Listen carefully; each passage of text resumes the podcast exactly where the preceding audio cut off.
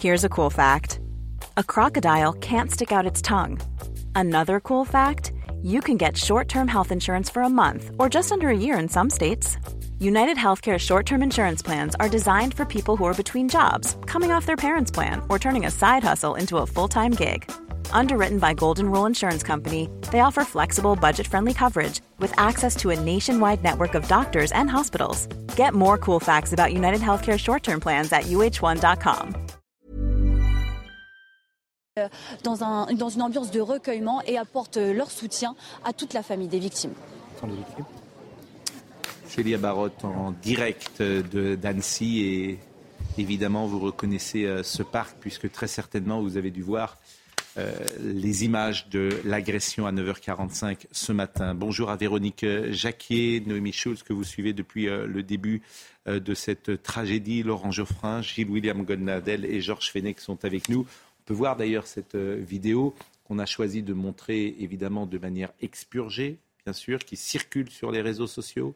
Euh, une vidéo que nous avons également choisi de montrer sans le son, puisque le son euh, est, effrayant et on entend les gens euh, crier, même si on distingue ici de manière très faible, bien sûr, les cris de ceux qui étaient présents à 9h45 à Annecy. Euh, je vous propose, avant d'entamer peut-être la discussion et d'avoir les dernières informations. Célia Barotte donnait euh, à l'instant les dernières informations sur ses enfants. Elle donne des informations rassurantes. que les, les, derniers éléments nous avaient été communiqués par la procureure de la République euh, d'Annecy. vers 17h. Et à ce moment-là, les quatre mineurs victimes, vous savez, il y a six victimes, deux, deux, majeurs et quatre mineurs, étaient tous, les quatre enfants étaient toujours tous en urgence absolue. Ça veut dire pronostic non, pas forcément, engagé, urgence absolue Non, non, urgence absolue, ça veut dire qu'il y a vraiment une surveillance, ils sont toujours en soins intensifs et il y a des, des, des, blessures très graves, mais euh, ça ne veut pas forcément dire que le pronostic vital est engagé. Et on le voit effectivement, ce grand-père semble dire que, que, les enfants vont, vont s'en sortir, euh, ce qui paraît miraculeux. Euh, euh, eu à la violence des coups qu'ils ont, euh, qu'ils ont reçus. Et c'est notamment ce qu'on voit dans cette, euh, dans cette vidéo euh, assez insupportable, il faut le reconnaître. C'est cet homme qui, qui porte des coups et qui très clairement ciblait les enfants. C'est-à-dire que généralement, on a été habitué lors des attaques terroristes. Et encore une fois, cette attaque-là n'est pas pour le moment le caractère terroriste n'est pas retenu pour cette attaque-là. On a vu des, des personnes qui s'en prenaient à, à, quiconque tentait de s'interposer sur leur chemin. Là, ça n'est pas le cas. Cet homme, euh, quand euh, on a vu cet homme avec un sac à dos qui essaye de le, euh, de, le désarmer, eh bien, il le contourne, il va ensuite dans le petit parc. Et, euh, quand une femme qui semble être peut-être une assistante maternelle essaye de s'interposer, là aussi, il va la, contourner mm. et il s'en prend très précis. Vraiment, il, cible ses enfants qui sont dans une poussette. C'est absolument, euh, absolument terrible. on reviendra, j'imagine, sur le profil de, de, cet homme. Bien sûr qu'on reviendra sur ce profil d'une personne qui est syrienne, qui avait sans doute rien à faire sur le territoire de France. Qui était depuis assez peu de qui temps. Qui venait euh, de Suède. Et évidemment, se posera le problème de l'immigration. Et, qui sera au cœur, bien sûr, de nos discussions peut-être ce soir, mais aux discussions de ces prochains jours. Que font ces gens-là sur le sol en Europe ou en France? Que font-ils? Vous commencez mal, excusez-moi. Je, mais je pense que c'est la question essentielle. Mais non. Et c'est pour ça que vous dites que je commence mal. Parce que cette question, elle est mais cette question se pose, ça fait 400 fois qu'on en discute. Mais euh, on met en cause la politique migratoire du gouvernement. Mais ça s'est passé en Suède il y a 10 ans, mm. au moment du, grand exode syrien. Mm. Donc d'après vous, il fallait prendre personne. Parce que, bah, évidemment, si on prend quelques. Je, je pense que la question si aujourd'hui se pose précisément si la question des réfugiés, Si on prend des réfugiés, il y a forcément parmi eux des gens qui vont être un peu délinquants ou beaucoup. Et la question se pose, oui, la question se pose. pour répondre à votre question, la question se pose aujourd'hui. Donc vous êtes pour une politique consistant à ne prendre plus aucun réfugié. Je, vais vous dire, aucun réfugié. je vais vous dire, Laurent Geoffrin, je suis pour qu'on interroge les Français, ni plus ni moins. Oui, mais là, c'est vous qui ou moi ou là on est Ni plus ni moins. Je veux qu'on interroge les Français sur ces questions. Est-ce que c'est possible Cet exemple est mal choisi. Non, mais est-ce que, est-ce que c'est possible Je répète, cet exemple est, mal choisi. Pourquoi? Est-ce que c'est possible qu'on interroge les Français? Est-ce que vous voulez qu'on accueille des réfugiés tant que vous voulez oui, Je réponds sur le, par exemple, le fait qu'il nous. Non, mais l'exemple qui, Attendez, je termine. Qui, qui a euh, admis ce, ce, personnage sur le territoire français? Il a été, sa demande a été rejetée. Et ça lui a été signifié il y a quatre jours. Où est la faute? Il était, il était, en France de manière régulière puisqu'il avait le statut de réfugié en Suède. Oui, il est arrivé en France, il a fait une demande donc, de qu'est-ce qu'il faut faire Mais qu'est-ce qu'il faut faire Mais vous trouvez bien. Vous, mais je trouve rien de bien. Attendez, je suis... Commencez pas à dire que je trouve bien qu'il y ait des, gens, des bébés assassinés, ça suffit maintenant. Mais vous trouvez, mais vous ne savez pas ce que je vais dire. Oui, bah... Vous trouvez bien que quelqu'un qui soit un réfugié, euh, qui soit accepté en Suède, puisse venir en France?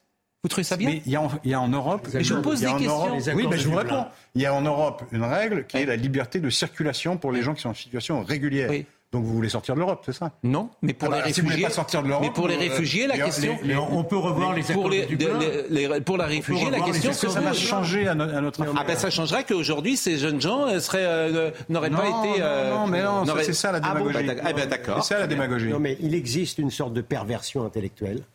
C'est jamais, c'est jamais le bon exemple. Euh, on, on... J'ai dit on... ça oui. Écoutez, oui, oui. Oui, précisément. Oui vous, avez, oui, vous avez dit ça. Oui, vous avez dit c'est un mauvais exemple. Oui, c'est un mauvais exemple. Alors, je oui, il n'y a jamais ça bon n'est jamais le bon exemple. Mais non, j'ai pas, ça, jamais fait, dit ça. ça fait des années que je dis qu'il y a un lien insécable entre l'immigration et l'insécurité, mais il y a des gens qui continuent à dire que euh, euh, le fait d'en parler d'immigration est synonyme de récupération. J'ai pas dit ça, j'ai dit que c'était un mauvais exemple. Pardon, on est dans la perversion intellectuelle totale. Vous avez un journal que vous connaissez bien, Libération, qui a trouvé le moyen d'inventer un fait total, qui avait des pogroms de maghrébins au lendemain de, de France-Maroc. C'était un... Mais ça, on peut récupérer un mensonge. Mais dire la réalité, constater jour après jour, jour après jour, le problème, le lien entre insécurité et immigration, c'est jamais le bon moment, c'est jamais le bon exemple, c'est toujours de la récupération. Alors là, on a 24 heures pour, dans l'émotion, pouvoir le dire, oui. C'est une nouvelle fois, Monsieur Geoffrin. Mais vous le dites à, à chaque émission. Arrêtez. Ça tombe bien parce que Arrêtez. Ça, je, ne vous ai jamais ça, entendu parler d'autre chose que d'immigration. Ah bah, ah bah oui, parce que malheureusement, l'actualité m'en donne chaque jour un, un exemple. donc vous en parlez tout le temps. Arrêtez, pas, arrêtez, jour, arrêtez, de dire qu'on en parle pas. Chaque jour un exemple. On en parle tout le temps. Vous étiez de ceux qui on considéraient. On en parle tout le temps. J'étais de ceux de rien du tout. Vous étiez et je vous ceux... explique que c'est un mauvais vous, exemple. Vous voilà. étiez de ceux qui considéraient. Je termine. Vous étiez de ceux qui considéraient que dire de s'en prendre euh, que, quand, quand, les, quand, les, islamistes s'en prenaient aux juifs, ça n'était pas de l'antisémitisme. Vous êtes, oui, vous. Oui, vous. Mais quand Il y a 20 ans. Il y a 20 ans, vous ah oui. étiez de ceux qui, ah oui, qui me considéraient comme un fou furieux. Donc, mais vous avez des archives très bien remplies. Vos, non, mais vos leçons de morale. dit ça. Vos leçons, J'ai toujours condamné. Vos leçons, vos leçons mais, de morale, mais, je, les, vous, je les accepte Mais vous mentez pas. comme, comme un arracheur de dents, là. Mais bien entendu. Vous mentez comme un arracheur de dents. Je, eh ben, je, vous mentez comme un arracheur je de vous dents. ressortirai. Ce que je vous propose. Je peux vous répondre. Attendez, ce que je vous propose. On va essayer. D'abord.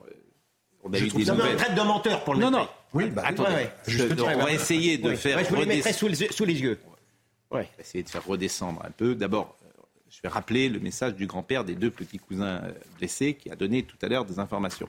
Il a dit un grand merci pour tous vos messages. Voici les infos. Mon petit-fils de deux ans et demi et sa cousine de trois ans été poignardés par ce dingue, écrit-il. Quatre fois pour Alba et trois fois pour Ennio. Nous sommes à Grenoble, à la tronche. Les enfants sont stabilisés. Sauf complications, il n'y aura pas de séquelles ni tête, ni cœur, heureusement. Poumons, estomac, reins, ça se répare. Reste à passer ces trois jours en soins intensifs où ça reste risqué. On respire mieux, mais c'est flippant, je vous dirais, quand ils seront tirés d'affaire. Alors, ce que je vous propose, effectivement, c'est peut-être pas de faire d'attaque personnelle. En revanche, et c'est là, Laurent Geoffrin, que, évidemment, que euh, cette tragédie est liée à l'immigration, que vous le vouliez ou non. C'est factuel. Donc, forcément, elle pose des problèmes que. Que, mais. Oui, mais Attendez. Après, la, la, parole doit circuler, parce qu'autrement, on ne va pas s'en sortir. Oui, mais vous me mettez en cause. Bah, euh, bah oui. Je ne vous mets pas en cause. Je dis, cette agression est liée à l'immigration. Elle n'est pas forcément liée à la politique migratoire actuelle. Pardonnez-moi, mais si. Bon, Georges Ce que je voudrais dire Georges en, en réponse à Laurent Geoffrin, c'est que vous avez raison de dire qu'il euh, n'y a pas eu de dysfonctionnement en quelque sorte, puisque on a respecté les, les règlements. Euh, il y a eu un statut de réfugié en Suède et ensuite il est venu espace Schengen en France. Vous avez tout à fait raison, mais ça n'empêche pas de se demander est-ce que cet accord de Dublin est encore acceptable aujourd'hui? L'accord de Dublin, je vous le rappelle, c'est lorsqu'un des pays de la communauté européenne accorde le statut de réfugié, l'individu peut ensuite aller dans tous les pays. Oui. Euh, Est-ce que pour retrouver notre souveraineté peut pas de circulation, peut pas de circulation. Est-ce que pour ça a été rejeté, sa demande a été rejetée. Est-ce que pour retrouver notre souveraineté, ça n'est pas le plus compliqué moment, que ce que vous dites. Sa demande a été rejetée. Ça n'est pas le moment de revoir ces accords de Dublin pour revoir notre souveraineté en matière de, réfugiés et de droit d'asile. C'est la question qui. Pardonnez-moi, mais il faut revoir la politique migratoire dans son ensemble. Et factuellement, vous avez dit quelque chose hmm. qui n'est plus exact. La Suède ne garde plus les réfugiés syriens. Elle a décidé de fermer la porte. Elle a décidé que c'était un pays qui ne représentait plus de danger pour ses ressortissants. Donc la situation de 2015 aujourd'hui est totalement obsolète. C'est en partie pour cela que cet homme n'a pas été naturalisé. Laissez-moi parler. La deuxième chose, c'est qu'on vient d'apprendre que cet homme a été en Suède condamné pour escroquerie aux aides d'État en 2022. Voilà, donc je pense qu'il offre quand même aussi un profil qui fait qu'on peut se poser des questions quand il s'agit de politique migratoire et de qui on accueille sur le sol européen. Bon, il y a deux ou trois questions en plus qu'on pourra poser. Euh, la demande présentée en France en novembre de 2022 avait annoncé, a été rejetée le 4 juin 2023. Parce que c'était sans objet. Nous sommes il avait déjà le statut de réfugié. C'est quand même intéressant parce qu'on découvre toujours tout. Plus de six mois. C'est-à-dire que vous avez une demande présentée en France en novembre 2022, euh, elle est rejetée le 4 juin 2023. C'est beaucoup trop tard. D'accord. Qu'est-ce qui s'est passé pendant ces, ces Il a été lâché dans la nature. Il a été indemnisé? Il a été indemnisé? Quoi, il était, euh, je veux dire, il, avait, il était logé? Ah, non, la procureure a dit qu'il était sans domicile fixe. Est-ce qu'il a reçu des aides de l'État français? Depuis novembre 2022. Non, mais c'est une question. On, commence, enfin, l'enquête débute, on n'a pas tous les éléments. Mais, mais j'entends bien. J'ai pas cette information. Mais ce sont... non, mais moi, je pose simplement des questions. le réfugié a le droit. Il a le droit. Il a le droit des, à des aides, à des prestations. Je pense qu'il a. C'est ça le paradoxe, c'est-à-dire que vous avez peut-être donné, je dis bien peut-être, donné à cet homme qui est sur le territoire français, qui a failli tuer des jeunes gens, il a peut-être touché de l'argent. De, il n'était pas hébergé. Mais on ne savait pas qu'il a tué des gens. Oui. Oui, bah oui. Il n'a rien à faire sur le territoire donc de France. politique, c'est pas, pas d'aide aux réfugiés. Pas de réfugiés d'abord Mais si jamais il y a des réfugiés, je vous ai répondu, euh, Laurent, à ça. Je vous ai répondu, pardonnez-moi. Je vous ai répondu. Oui, je veux que un référendum. Oui, oui, mais c'est pas une réponse. Ah bah c'est quoi votre solution à vous Ah moi, je sais pourquoi je voterai. Oui, bien sûr, je voterai. Donc vous êtes non, non. Donc, ah, je suis pour les. Je, je suis. Alors, je vais, arrêter. Je vais vous dire précisément. Je vais vous dire précisément. Vous savez de quand il date le droit d'asile en France? 47. 1951. Il y avait 100 demandes. Vous vous rendez compte? Il y avait 200 ou 300 demandes par an. Il date de la, la, Convention de Genève, tout ça, 1951. c'est un projet gouvernemental. La fermeture totale des frontières. Mais je pense, je pense, Laurent, qu'effectivement, je pense, Laurent, que les choses ont évolué depuis 1951. Ça ne vous a pas échappé. mais... Et qu'effectivement, nous une devons. raison pour fermer toutes les frontières. Mais, mais est-ce que je vous dis ça, Personne n'a dit. Ah, si, si, Je vous dis qu'il faut. Vous dites je vous dis qu'il faut effectivement. Bien un projet gouvernemental qui va réformer le droit d'asile. Je vous dis qu'il faut réformer. Mais réformer le droit d'asile et fermer la frontière, c'est pas exactement la même chose. Personne n'a dit fermer la frontière si, parce que si vous voulez plus de réfugiés. Non, mais on ne peut rien vous cacher. Il y a quelques Français en France qui considèrent qu'il y a trop d'immigrés et trop de migration. Ça, euh, voilà. Ça, il faut, il faut vous le dire. Échappé, mon cher. On en a un peu honte à vous le dire, mais c'est la réalité. Et ils font, et, hmm. ils trouvent, c'est pas. Ils trouvent que effectivement, euh, leur vie, leur vie est très insécure. Vous avez le maire d'Annecy qui, il y a quelques jours, quelques jours, considérait, il était très content de proclamer qu'Annecy était une ville refuge contre le fascisme. Moi, je préconise maintenant le refuge pour les Français. C'est tout. C'est aussi hmm. simple que ça. Les Français ne se sont. Les Français. un slogan vide parce que si, vous réformez le droit d'asile, vous, vous n'éviterez pas qu'il y ait soit, soit hmm. on ferme tout. Hmm. Mais si vous fermez pas tout, vous pouvez si faire il y aura forcément parmi ceux. poser la question vous pouvez envisager que les demandes d'asile soient faites à l'extérieur.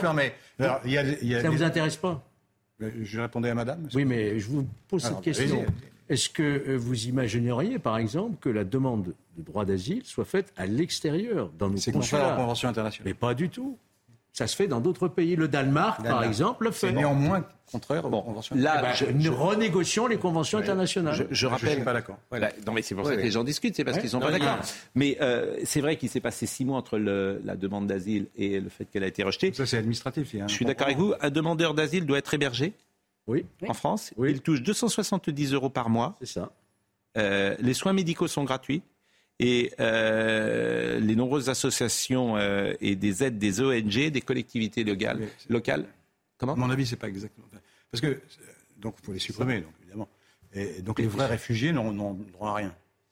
Chacun s'accorde à dire que ce droit est dévoyé. Oui, mais il y a beaucoup plus de demandes que de vrais Et ceux réfugiés. qui se voient déboutés du statut, ne repartent. Ils repartent pas. Ça, c'est une vraie question. Ah ben, oui, mais c'est pas du tout la même chose. Alors, je vous propose d'écouter euh, Madame Lynn Bonnet-Matis, qui est la procureure, Procureur d'Annecy. voilà, qui parlait des victimes, et peut-être que ce qu'elle a dit au milieu de l'après-midi, peut-être est-ce euh, aujourd'hui, on a des nouvelles informations et peut-être euh, on va l'écouter, mais je peut-être j'allais dire dépasser, je ne sais pas si c'est le, bon terme, mais je vous propose de, l'écouter néanmoins, Madame Bonnet-Matis, mais peut-être qu'on en sait davantage à cet instant de la soirée.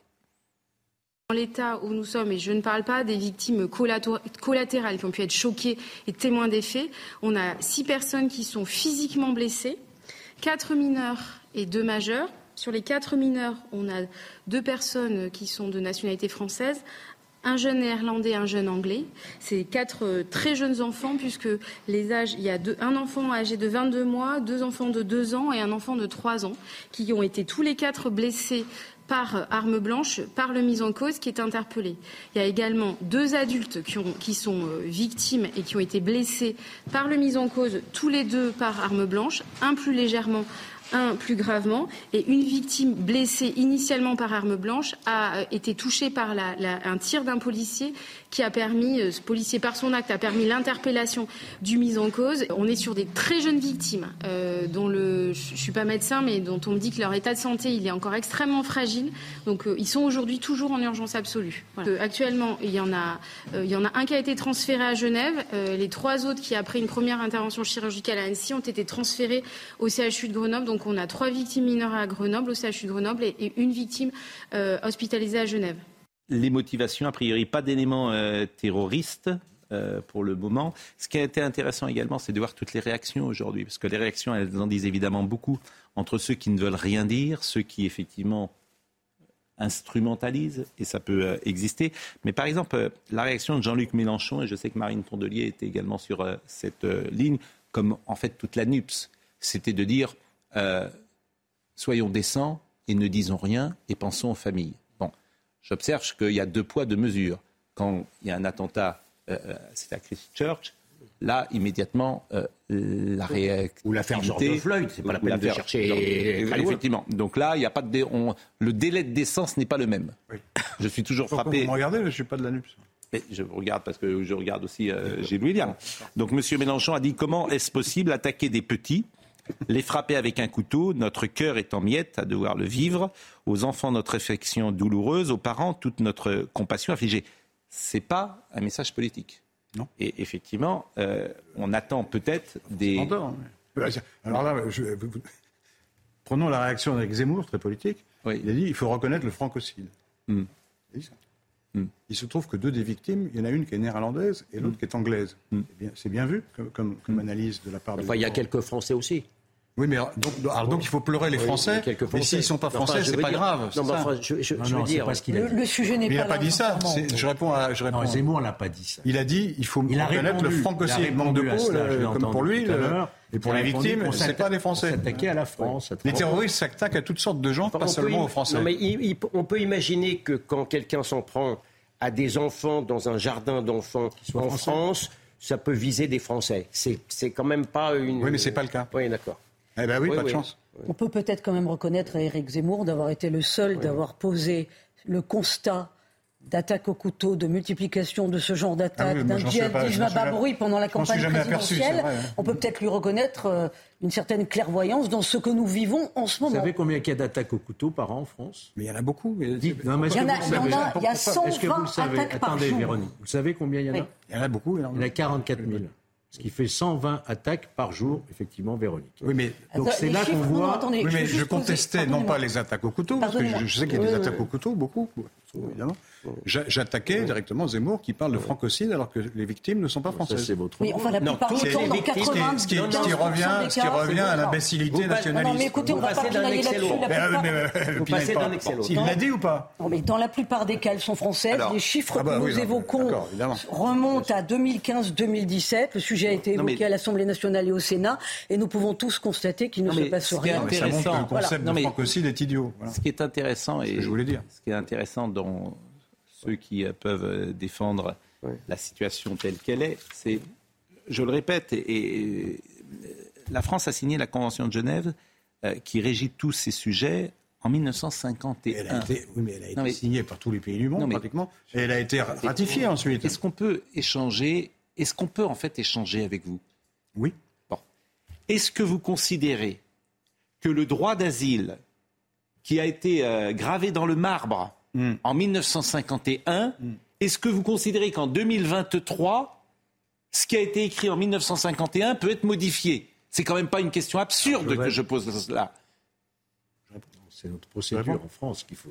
ça a été ratifié par tous les gouvernements successifs. Non, mais il n'est pas question de. L'appartenance à la Convention a été ratifiée par tous les gouvernements successifs. En fait, on ne peut pas. C'est pas un texte qui a été écrit pour l'année 1951. C'est un texte qui a perduré depuis 1951 alors que la situation changeait. À mon avis, c'est même pas la question de remettre en cause la Convention de bah, Genève. c'est ce que dit Pascal. Qui, en tout cas, on peut imaginer des choses qui changent. Oui, mais ce qu'il faut revoir, c'est notre procédure interne à nous de droit d'asile, avec 12 recours possibles. Vous vous rendez compte mm. D'ailleurs, Darmanin a annoncé qu'il fallait les réduire à 4. L'impossibilité... Là-dessus, je suis d'accord, c'est trop Il faut, et c'est le projet de loi qui va arriver trop long. Et, la vraie question, à mon avis, c'est les OQTF qui ne sont pas appliqués. Bien sûr. C'est ça le problème. 10%. Le profil... Euh, ça, c'est un problème. Mais convenez que euh, le mot décivilisation, convenez que tous les jours, il y a, euh, pas tous les jours d'ailleurs, mais très souvent, on l'a vu à Nantes avec euh, cette jeune femme, je crois, qui avait été violée, et ça, vous avez au cœur de ces faits divers, parfois,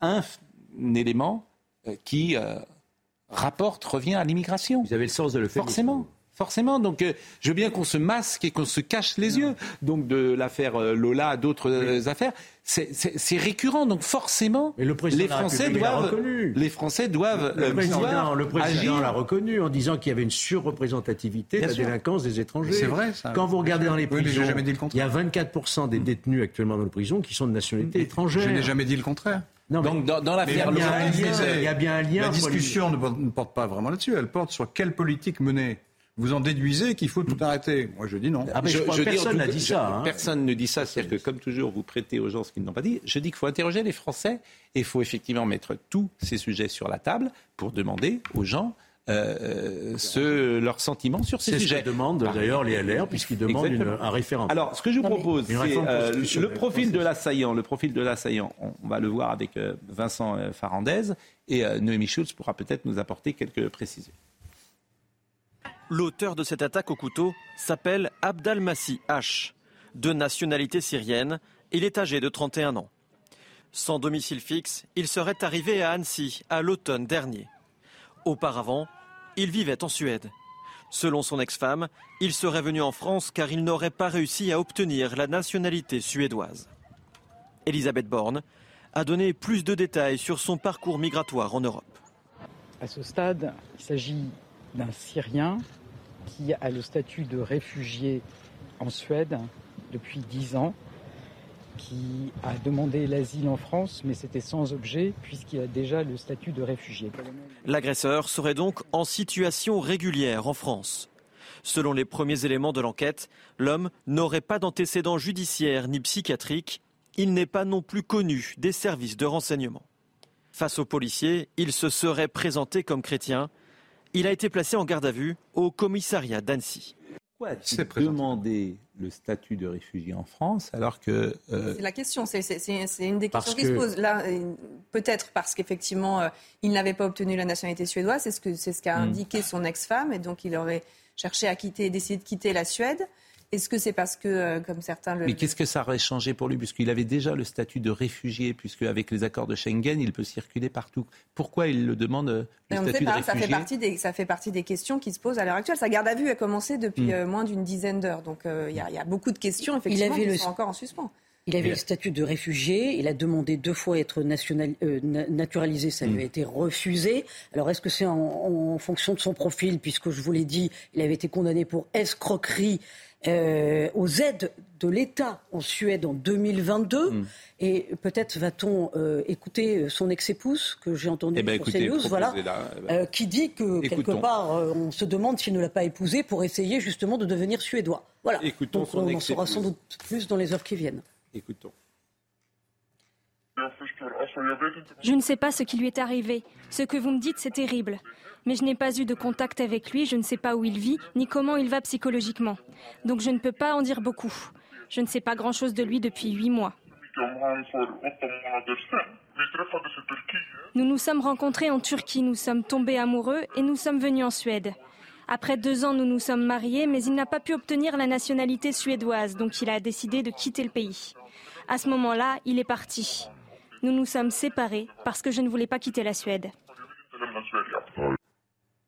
Euh, Vous avez la réponse là, Pascal Oui.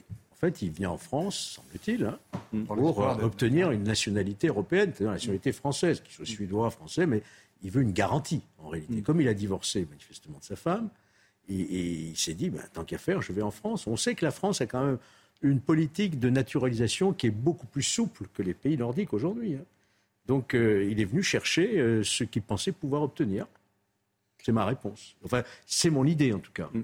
C'est pour ça, c'est pour ça évidemment que ces prochains mois, la politique qui sera menée sera aussi des signes qui seront envoyés. Vous avez au Danemark, pour obtenir la naturalisation, mm. il faut ne pas avoir été condamné, même à une peine avec sursis. Vous vous rendez compte Alors que chez nous, en France, il faut avoir des condamnés 10 ans d'emprisonnement pour mm. pouvoir être expulsé et perdre son statut de réfugié. Donc vous voyez toute la différence entre une politique danoise qui a fait tomber véritablement mm. l'immigration hein, et, qui a fait tomber aussi l'extrême droite à 2%. oui, bah oui puisque ces sujets-là, évidemment, s'ils sont bah traités, bien sûr bien évidemment. C'est pour ça que je m'étonne de la position de Laurent Geoffrin, qui euh, effectivement ne, ne voit pas que les choses doivent évoluer en fait. Mais surtout ce qui c'est ça qui me frappe dans nos discussions. En fait, il y a une forme d'aveuglement où vous ne sûr, je suis un bah, aveugle. Je... Bah, vous, vous ne connaissez rien à rien. Non, j'ai jamais rien vu. Ce constat devrait être trans. Pardonnez-moi. Ce constat devrait être transpartisan. Eh en Suède, au Danemark, il y a un arc républicain qui va hmm. de la gauche jusqu'à la droite, voire jusqu'au parti populiste, pour traiter ces questions. Moi, je suis pour qu'on les traite, mais pas comme bon. Je voudrais euh, ajouter une petite question polémique.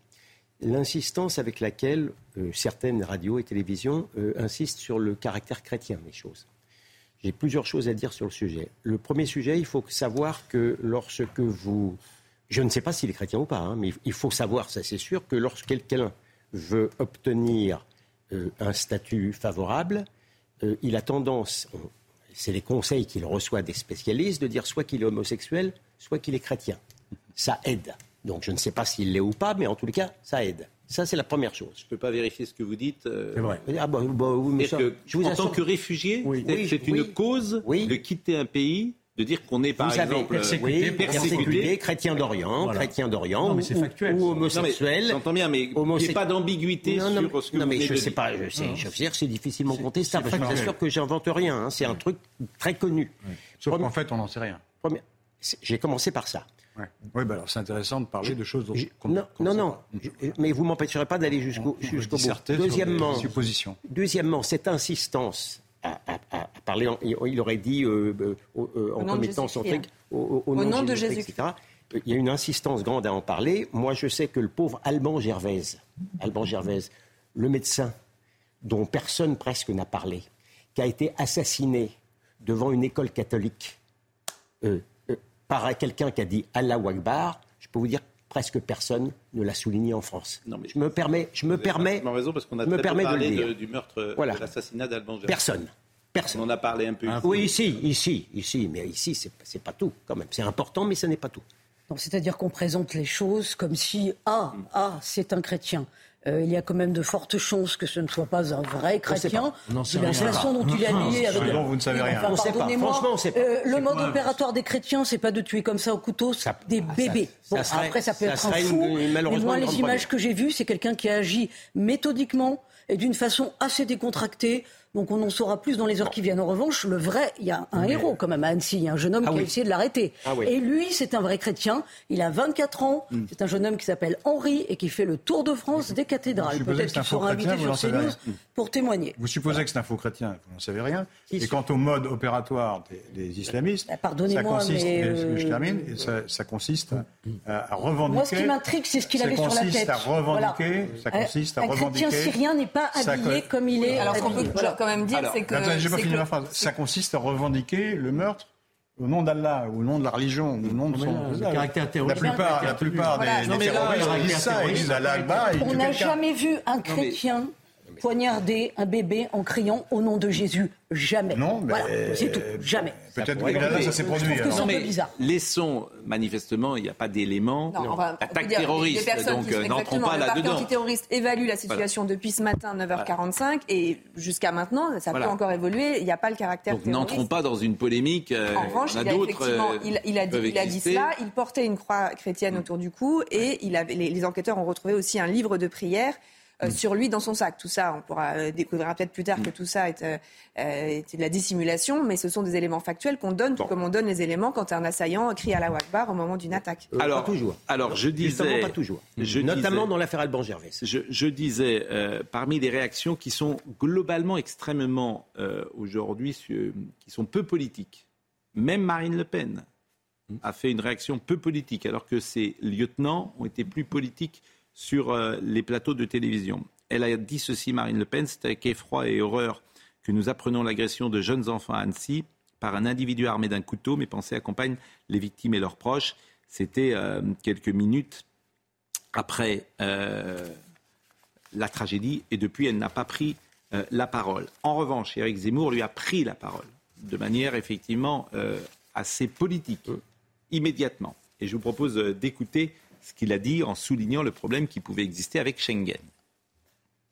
Oui, il y a un problème de frontières au sein de Schengen, mais on le sait depuis le début qu'il y a ce problème-là. Alors, euh, euh, il faut absolument trouver une solution.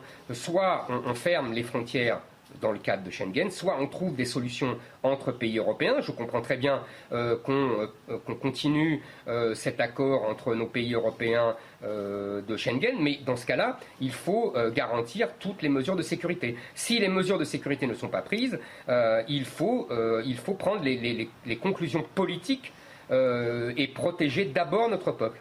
Bon, ce qui est intéressant dans ce que dit Eric Zemmour, ça ne me paraît pas extrémiste ce qu'il dit là ça me paraît pas. Euh, pas de... Non, mais le problème, c'est que la, très...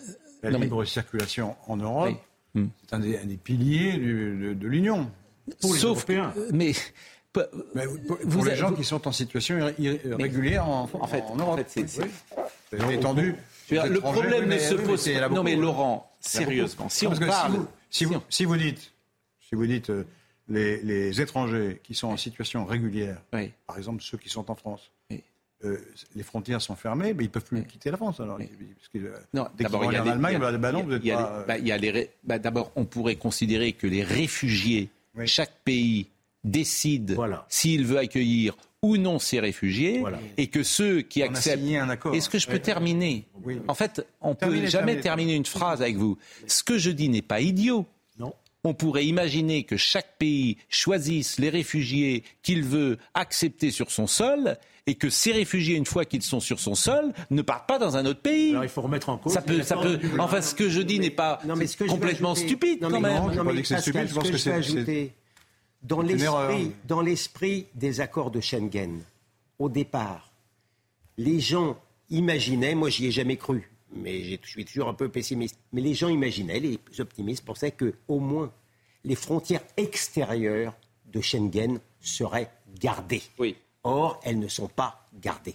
Oui, mais là, il est là depuis 10 ans. Donc, ce n'est pas non plus, de ce point de vue-là, un bon exemple. Pourquoi il est non, mais arrivé non, mais, en 2013. D'accord, mais enfin. Et c'est un réfugié non, mais, politique de Syrie qui a. Le problème, c'est qu'il était en Suède et est venu en France. Oui, oui non, mais d'accord. Et que ça, c'est en revanche, on peut. Au moment des accords de Schengen, on n'avait peut, pas imaginé. On peut s'interroger sur ça. vagues migratoires, on la création des États islamiques. La situation. Mais on a suspendu d'ailleurs. On a suspendu. Même, av même avant. Même avant. Parce que problème... on, on, dit que c'est obligatoire. Ce n'est pas vrai. On peut suspendre. Hein. Mais ça a oui. été fait déjà. Ça a été fait. Ça a, déjà fait. fait oui. Non, mais le problème, et ça c'est aussi du factuel, c'est que Frontex, pour euh, garder les frontières de l'Europe extérieure, c'est 11 000 hommes, mm. et c'est le même nombre de policiers oui. pour garder les frontières françaises. Voilà, il y a aussi Alors un après, l'enquête évidemment avancera, mais si il a été condamné, disiez-vous, pour fraude sociale en Suède, peut-être non, pour fraude touche... aux aides de l'État. Ah, oui, enfin, oui, oui, oui, oui. Bon, bon. Et... peut-être ne touchait-il plus d'argent en Suède ouais. et est-il venu en France pour en toucher? Oui, C'est une hypothèse. Je veux dire, bah, Ça me paraît pas non plus. Euh, non, Je veux dire, il y a un rapport de cause à effet entre le fait qu'il soit condamné pour fraude sociale en Suède et qu'il vienne en France. Parce qu'en France, n'a pas été, cet élément n'est pas vérifié par la, procureure. Pardon cet élément-là n'a pas été donné par la procureure. c'est le Figaro qui donne cette information ce soir. Voilà, pour citer mes sources. Oui. Bon, je vous propose de voir Annecy sous le choc et on va écouter quelques témoignages, effectivement, parce que c'est une ville, en plus, c'est une ville paisible que chacun connaît. C'est un paquier, ça s'appelle. C'est un endroit très connu, euh, qui est un endroit de carte postale, là où a eu lieu euh, cette tragédie dans, dans, le parc. Je vous propose de voir le sujet de Karine Boutlou. Annecy et son lac, quadrillés, surveillés, sécurisés par des dizaines de policiers et militaires. Une ville habituellement si paisible, devenue en quelques minutes le théâtre d'une effroyable attaque. Jamais les habitants n'auraient imaginé ici un tel acharnement de violence. Alors c'est un effet de sidération parce qu'on ne s'imaginait pas que ça puisse être possible dans un environnement aussi bucolique, paisible. Ainsi. Après avoir appris l'attaque à l'arme blanche, certains habitants se sont rendus sur les lieux du drame une marque de soutien aux victimes et à leurs proches. Pendant quelques minutes, eux aussi ont eu très peur pour leur famille. Je suis venu tout de suite, la première chose que j'ai fait, j'ai appelé mon ex-belle-fille pour savoir où était mon petit-fils. Et puis j'ai vite mis sur les réseaux pour savoir si des gens que je connaissais étaient dedans. Ou... Mais c'est malheureux que ça arrive à Annecy. Mais ça peut arriver partout. Donc la sécurité, il y a un moment, il faut que l'État fasse leur boulot. Un sentiment d'insécurité partagé par Robert, un autre habitant, lui aussi sidéré. Mais maintenant, des choses comme ça, ça va se répéter dans des endroits où personne ne s'y attend. Tout le monde s'attend à ce que ça se passe dans des grandes villes comme Marseille, Paris, Lyon, j'en sais rien. Maintenant, on va chipper des, endroits où personne s'y attend pour, donner un, pour, bah, justement pour faire peur aux gens. À Annecy, il y a désormais un avant et un après l'attaque. Un traumatisme qui pourrait marquer la ville à tout jamais. Georges Fenech, on découvre évidemment le fonctionnement de l'Union européenne. Quand je dis on découvre, on connaît. Mais euh, on est refoulé donc dans un pays et on peut aller dans un autre. On est condamné peut-être dans un pays et on peut aller dans un autre. Donc on se rend bien compte qu'il y a quelque chose qui ne va pas. Oui, je suis d'accord avec vous. Il faut harmoniser nos législations au niveau européen et renégocier effectivement. Non, si, on est, si on est débouté dans un pays, on peut pas aller. On peut toujours y aller, mais on ne sera pas. Ah ben, si vous êtes débouté dans un pays et qu'il arrive à se représenter dans un autre pays, il peut espérer obtenir à nouveau. Chaque pays est indépendant et euh, peut prendre sa décision contre statut. On n'est pas lié par le voisin d'à côté. Ce qui nous lie, c'est effectivement la libre circulation à partir du moment où il est accordé quelque part. Donc il y a, une nécessité d'harmonisation des critères. Harmonisation. Et, ça a été... et alors c'est quoi la solution, non, mais, William, selon vous? Non mais, euh, non mais moi je suis... Moi, la réforme telle qu'elle est proposée par les républicains, et notamment la réforme constitutionnelle, me paraît essentielle, mais une fois qu'on a dit ça, on n'a rien dit parce que le juridisme n'est plus de saison. Il faut comprendre dans quelles conditions les tribunaux administratifs statuent, je parle sous le contrôle, avec, des, avec des associations qui sont militantes, Avec militantes. mmh. y compris les associations qui sont payées par l'État pour s'en occuper, style CIMAD, Gisti et avec des avocats, pardon de parler de mes confrères, qui sont aussi spécialisés et qui, et, qui euh, les dés sont pipés, si vous voulez. Il faut bien comprendre cela. pourquoi, il n'y aurait pas des associations qui s'occupent des migrants Il faut changer. Alors oui, non, mais c'est une bonne question. Je, souhaite, je souhaite le jour venu que euh, la CIMAD et par exemple la GISTI ne soient. Non, mais là, il faut vous expliquer. D'ailleurs, même la CIMAD, là, là, bah, vous, avez, vous avez des associations qui, ont pignon sur rue, qui peuvent rentrer, s'occuper des migrants, qui sont subventionnés par l'État, mais qui sont... C'est comme ça depuis, depuis des, des, des, des années. Et, et, qui sont immigrationnistes elles-mêmes. Ça a été dénoncé par le directeur lui-même, Didier Lesky, de l'OFIE, de l'Office français d'immigration, en disant on n'y arrive pas parce qu'on prend des décisions, euh, mais il y a la pression des associations qu'on subventionne nous-mêmes pour contrarier les décisions que l'on prend. Donc l'expression changement de logiciel, elle prend tout son sens. Il faut, complètement en fait changer de logiciel. Alors là, ça, trouve son application. Absolument. Vous allez dissoudre les associations qui s'occupent des migrants. Il ne faut pas dissoudre les associations. Vous voyez toujours l'extrême des choses. Vous voyez toujours le truc. Euh, non, mais je, cherche à comprendre votre position. Donc vous voulez couper les subventions Euh, ah, mais c'est. Euh, Gérald Darmanin. Ah oui, oui, oui, ça. Non, mais ça sera un peu long pour avoir ce débat. on, on, souhaiterait remplacer cas, la CIMAD par une association. CIMAD, c'est des gens très bien. C'est une association chose. protestante. Euh, Laurent, des islamo-gauchistes, je sais pas Non, non, à part ça. Je vais vous dire ça. Je vais vous dire quelque chose. Ça, c'est merveilleux. La CIMAD, la CIMAD, c'est pas des Je vais vous dire quelque chose. mais pour vous, ça n'existe pas. Non, mais pour vous, c'est une. Au début, protestant, c'est une religion, vous savez. Comme la Ligue des droits de l'homme, elle est pour les droits de l'homme. On va écouter Gérald Darmanin. Mais je vais vous dire quelque chose. La grande peur que vous avez, la grande peur que vous avez, vous les démocrates, c'est que si vous demandez aux gens, aux Français, ce qu'ils en pensent. Mais non, moi je suis pour un référendum. Si vous demandez aux Français. Moi je suis pour un référendum. Ah bah très bien. Ah bah, mais mais évidemment. y compris sur l'immigration. Sur ces sujets-là, vous allez avoir des majorités à 70 ou 80 On verra, on verra. C'est pas, c'est pas joué d'avance. Si... c'est nouveau que vous voulez un référendum. C'est la première fois que je Moi, je suis pour qu'il y ait des référendums. première fois que je entends dire ça. Eh ben, on ne pourra pas échapper à l'immigration. Bon, Gérald Darmanin s'est exprimé sur euh, pourquoi cet homme euh, était en France et pourquoi euh, euh, sa demande avait été rejetée. Je crois que c'est cela que nous allons entendre. Il était au journal de TF1 il y a quelques minutes. Alors cet homme était régulièrement sur le territoire national puisqu'il était réfugié en Suède depuis dix ans. C'est un Syrien qui, en 2013, a obtenu l'asile et une carte de résident en Suède. Puis, pour des raisons qu'on ne s'explique pas bien, en Suisse, en Italie et en France, il a fait une demande d'asile. La France a étudié comme le droit lui permet et l'oblige euh, la demande d'asile, qui a été déposée en octobre, fin octobre de l'année dernière. Dimanche dernier, le 4 juin, la notification lui a été faite qu'il ne pouvait pas avoir l'asile en France. Et moi, ce que je voudrais savoir, c'est si entre octobre et juin, cet homme a touché de l'argent de l'État français. Mais ah, il n'était en tout cas pas hébergé.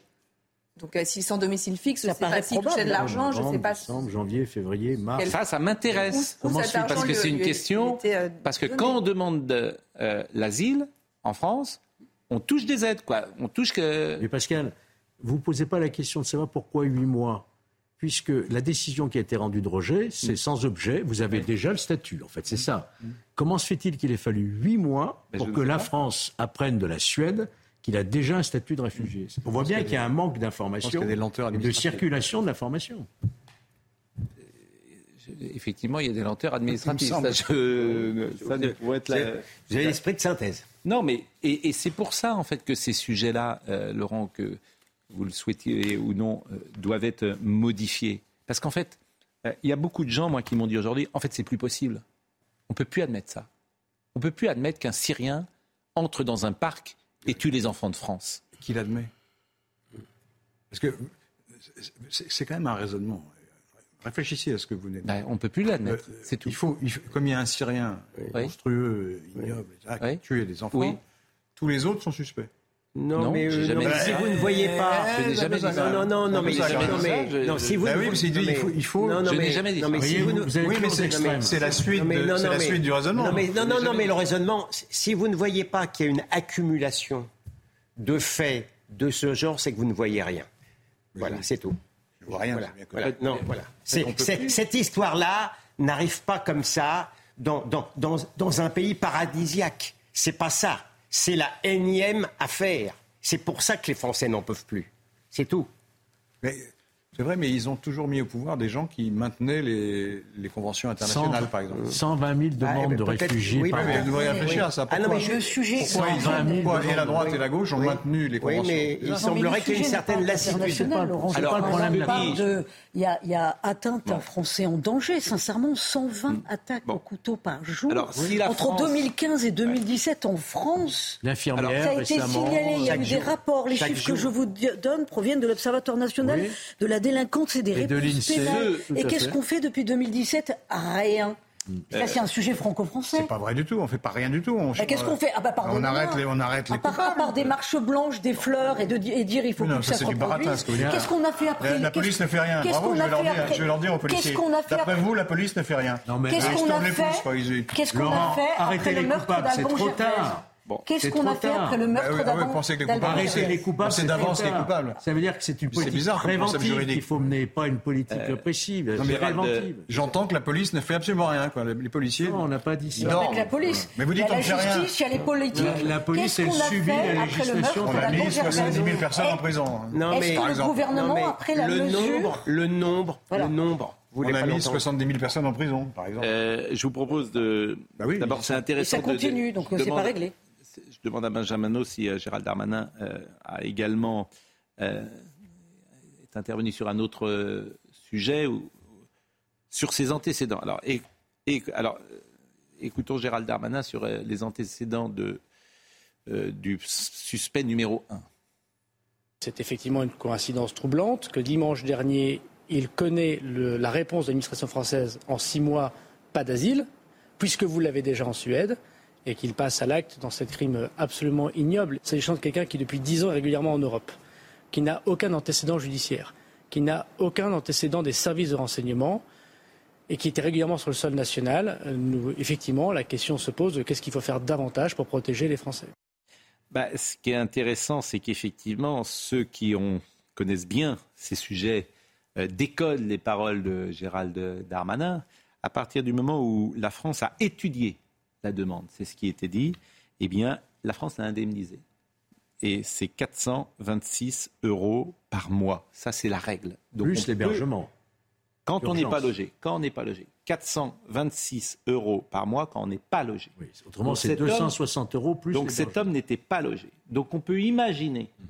que cet homme qui ne pouvait plus toucher de l'argent en Suède a touché de l'argent en France, 426 euros, et qu'aujourd'hui, en revanche, il se trouvait sans ressources, puisque c'est euh, dimanche qu'on lui a euh, donné euh, son. Vous savez, ceux qui ont commis l'attentat du Bataclan, qui sont partis en Syrie pour se préparer, ils ont continué à toucher les allocations françaises. Hein. Et vous imaginez, Pascal, hein, vous imaginez Pascal, les chiffres des demandes d'asile, c'est 155 000 demandes d'asile en 2022, c'est 16 de plus qu'en 2021, ça explose. Bien sûr. Alors, après, on peut en parler pendant des heures. Si cet homme a touché 426 euros par mois de l'État français depuis le mois d'octobre. On ne savait pas que c'était un assassin. Mais peu importe, mais peu, importe, cet homme n'a pas, touché 426 Pourquoi on fait ça pourquoi on, donne de l'argent aux gens qui sont en attente d'une décision de justice Parce qu'ils n'ont pas le droit de travailler. Donc si on leur donne pas d'argent, ils n'ont rien. Mais il était en Suède depuis 11 ans. Il, était en, était venu sur le territoire français, ça fait 10 ans. Ça, c'est une autre question. Il y, a, tout, et puis il y en a qui ne veulent pas travailler quand même, et puis il y en a qui travaillent au noir en même temps. Il y a, tout, il y a, toute la gamme. Hein. Donc, c'est toujours pareil. Votre politique consiste en leur donne plus d'argent. Je pense qu'effectivement, on va aller vers ça de toute façon. Ça pourrait ressembler à un appel d'air. On va, vous verrez que pas forcément on va aller vers ça parce que les gens vont le demander. Mais au Danemark, c'est ce qui se passe. Non, mais la situation, est, la situation est tellement formidable qu'il faut surtout ne rien changer. Je n'ai pas dit ça. Surtout ne pas changer. J'ai pas dit ça du tout. Oui. Bon, écoutez, ce lycéen qui était témoin de cette euh, tragédie, écoutons-le. Euh, j'ai donc assisté ce matin à l'agression d'enfants euh, par un, homme durant euh, notre euh, cours de, durant qu'on jouait, pendant qu'on jouait avec des camarades de classe. Euh, donc du coup, on a vu cet homme arriver, agresser les enfants, puis essayer de, prendre la fuite avant que la police et les secours ne l'interpellent et soignent, prennent en, prennent en charge les, blessés. Moi, j'ai dans un premier temps reculé, pris de la distance avec l'assaillant. Euh, comme le reste de notre groupe, euh, a essayé de se mettre à l'abri. Et ensuite, avec euh, trois autres camarades, nous sommes allés dans le parc voir si on pouvait se rendre utile auprès des victimes. mais quand on est arrivé, il y avait déjà des adultes qui appliquaient les premiers soins, donc on a laissé faire pour éviter de, gêner. on a retrouvé notre groupe pour se rassembler. Noémie Chauss, on n'a pas évoqué euh, tous les témoins euh, de cette attaque qui seront euh, ce soir évidemment fortement choqués. Oui, la, Première ministre les a qualifiés de victimes visuelles, c'est-à-dire que vous avez effectivement six personnes qui ont été blessées physiquement, qui ont reçu des coups de couteau, et puis vous avez tous les gens qui se trouvaient ce matin dans, ce parc et, aux abords directs de la Seine et qui ont vécu quelque chose d'absolument terrible, qui vont avoir besoin d'une aide psychologique. Bien sûr, leur témoignage sera important, mais il ne faut pas sous-estimer que ce sont aussi euh, des, des, victimes. On a vu lors de euh, alors encore une fois, je vais parler d'une attaque terroriste, alors que là, on ne parle pas de terrorisme, mais les personnes sur la promenade de Nice, qui, euh, des personnes qui n'ont pas été blessées par le camion et qui, euh, cinq, euh, cinq, ans plus tard, on l'a vu au procès, restent profondément traumatisées. vous avez pour certains la culpabilité de ne pas avoir été touchés, la culpabilité de ne pas avoir pu aider les personnes blessées. là, on, on, a appris qu'il y avait effectivement une classe de lycéens qui se trouvait sur place. Pour avoir vu et entendu la vidéo, les cris qui ont été poussés, les cris d'horreur, c'est absolument terrible. Et c'est tout ça qui va rester aussi dans, dans la tête de ces personnes. D'ailleurs, des associations d'aide aux victimes sont là pour accompagner les, personnes qui ont, qui ont, pu être présentes ce matin. Il y a une jurisprudence du parquet de Paris pour les attentats terroristes qui inclut mm. euh, dans les victimes des, victimes psychologiques aussi. Il n'y a pas que les préjudices physiques. Absolument. Hmm. Euh, Georges Fenech, il y aura un éclairage sur l'OFPRA euh, à produire. D'abord, l'OFPRA va devoir répondre aux questions qu'on a posées. que s'est-il passé sur le traitement Pourquoi 6-8 mois pour répondre 6-8 mois et puis effectivement sur les modes de fonctionnement de cet organisme dont le président euh, ou le directeur s'exprime assez peu. Oui, c'est vrai. Il y a la lenteur des décisions qui sont prises, et puis il y a ensuite tous les recours suspensifs. Mm. Vous savez qu'actuellement, pratiquement un contentieux sur deux au Conseil d'État, 40% exactement, du contentieux, c'est du contentieux du droit des étrangers.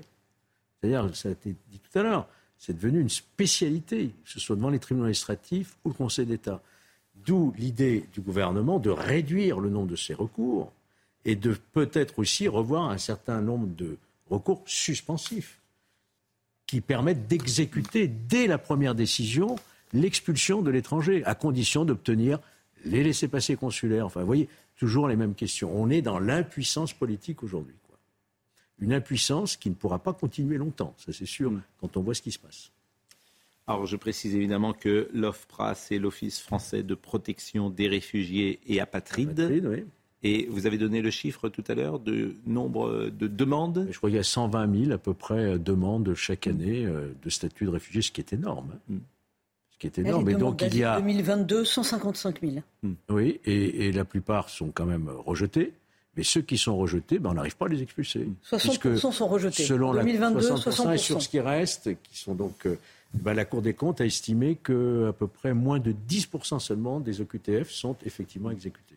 Et euh, c'est ça le problème central.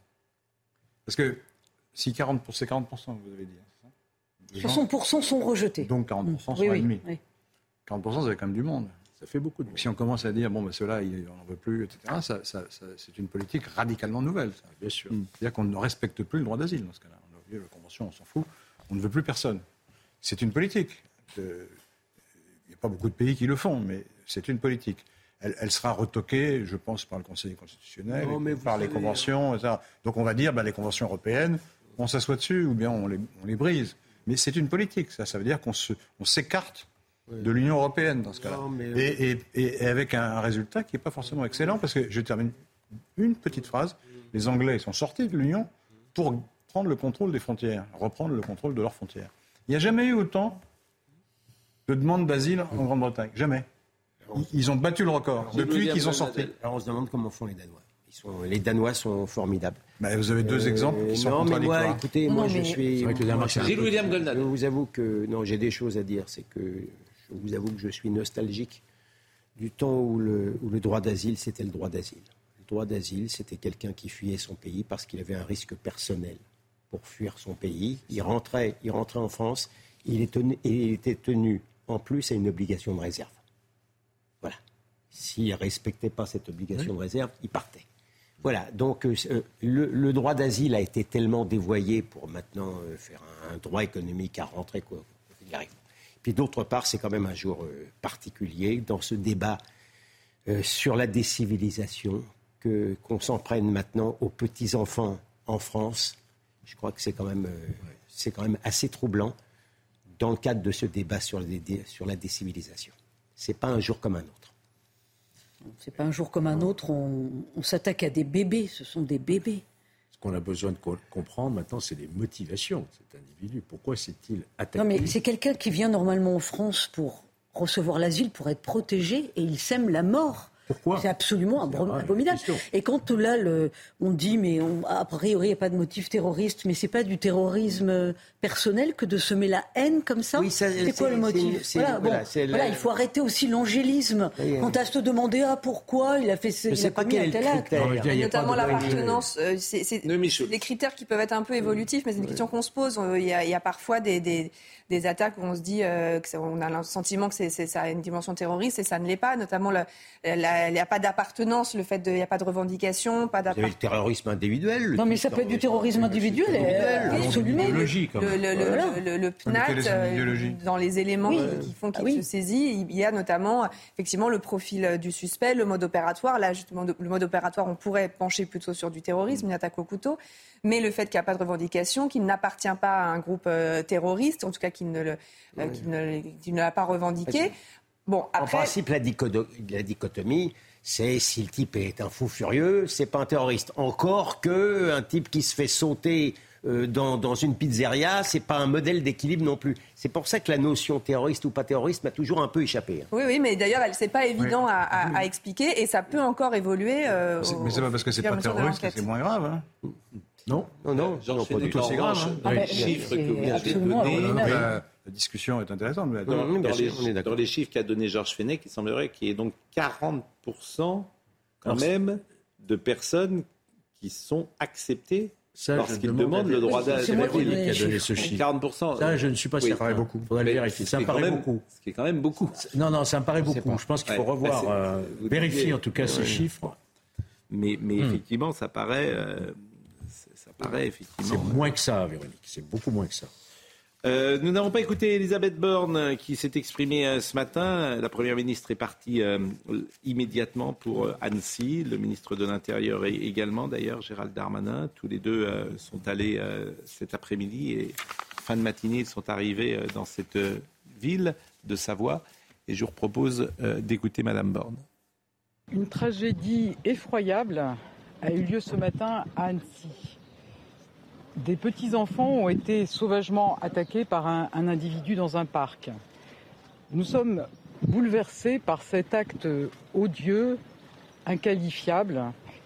Quand ça touche des enfants, je pense qu'on est chacun touché au plus profond de, nous-mêmes. Et aujourd'hui, c'est tout notre pays qui est sous le choc. Voilà ce que nous pouvions dire euh, ce soir euh, de cette tragédie, avec quand même, et c'est ça qui est euh, une nouvelle euh, qui nous permettra euh, d'avoir de l'espoir, c'est que ces petites victimes qui sont ce soir à l'hôpital à la fois de Grenoble et puis à l'hôpital d'Annecy, a priori, de Genève, l'hôpital d'Annecy. A priori, ces petites victimes, les nouvelles étaient... Pour deux d'entre elles, qui sont un cousin et une cousine, effectivement, Célia Barotte avait, récupéré le, le message du grand-père qui dit que leur état est plutôt en bonne voie. Après, il y a deux autres victimes, euh, l'anglaise et le, petit néerlandais. Et, nous restons avec les informations de la procureure qui parlait d'urgence euh, absolue. Olivier Benkimoun va venir dans quelques instants. On peut peut-être voir une image à l'Assemblée nationale aujourd'hui, puisqu'on devait aujourd'hui évoquer euh, la réforme des retraites. Et pour des raisons bien compréhensibles, cette étude où ce projet euh, n'a pas eu lieu aujourd'hui. Euh, ce projet n'a pas été discuté à l'Assemblée nationale.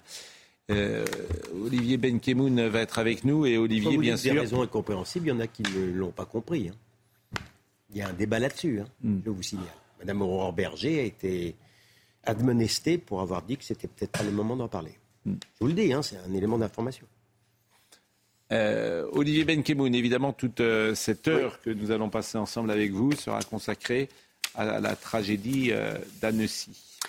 Évidemment, euh, parce que c'est sidérant, c'est incroyable. C'est la pire journée que j'ai eue comme ministre de l'Intérieur, vient de dire Gérald Darmanin, qui était aux 20h de, TF1, qu'on écoutera euh, tout à l'heure, parce qu'il a donné quelques précisions sur, sur le parcours de, cet homme qui avait fait trois demandes. Trois demandes euh, de naturalisation, parce qu'il n'y a pas qu'en France, en Suisse, en, Italie. Donc voilà, il y, a, quelques infos, on va en venir sur l'émotion, évidemment. On va prendre des nouvelles des, petites et on va à nouveau être en, lien avec Célia Barotte et on va voir ce qui se passe ce soir à, Annecy, puis on va repasser des, séquences qui étaient fortes de, la journée, parce que c'est vrai que toute la journée, l'antenne de CNews s'est mise en, édition spéciale. Ça a commencé à 10h48. Vous allez voir le, fil de la progression de, l'information euh, en même temps que, le drame sur notre antenne. Arnold Carr a été à la réalisation, Émeric et Grégory Possidalo étaient au son. Merci à Pascal Choup qui était à la vision. Benjamin Nou était avec nous ce soir, comme Quentin Goffet, Briac Japio et Justine Cerquera. Merci à tous.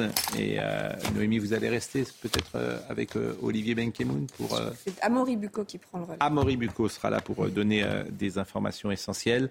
Olivier Benkemoun dans une seconde. Rendez-vous demain matin.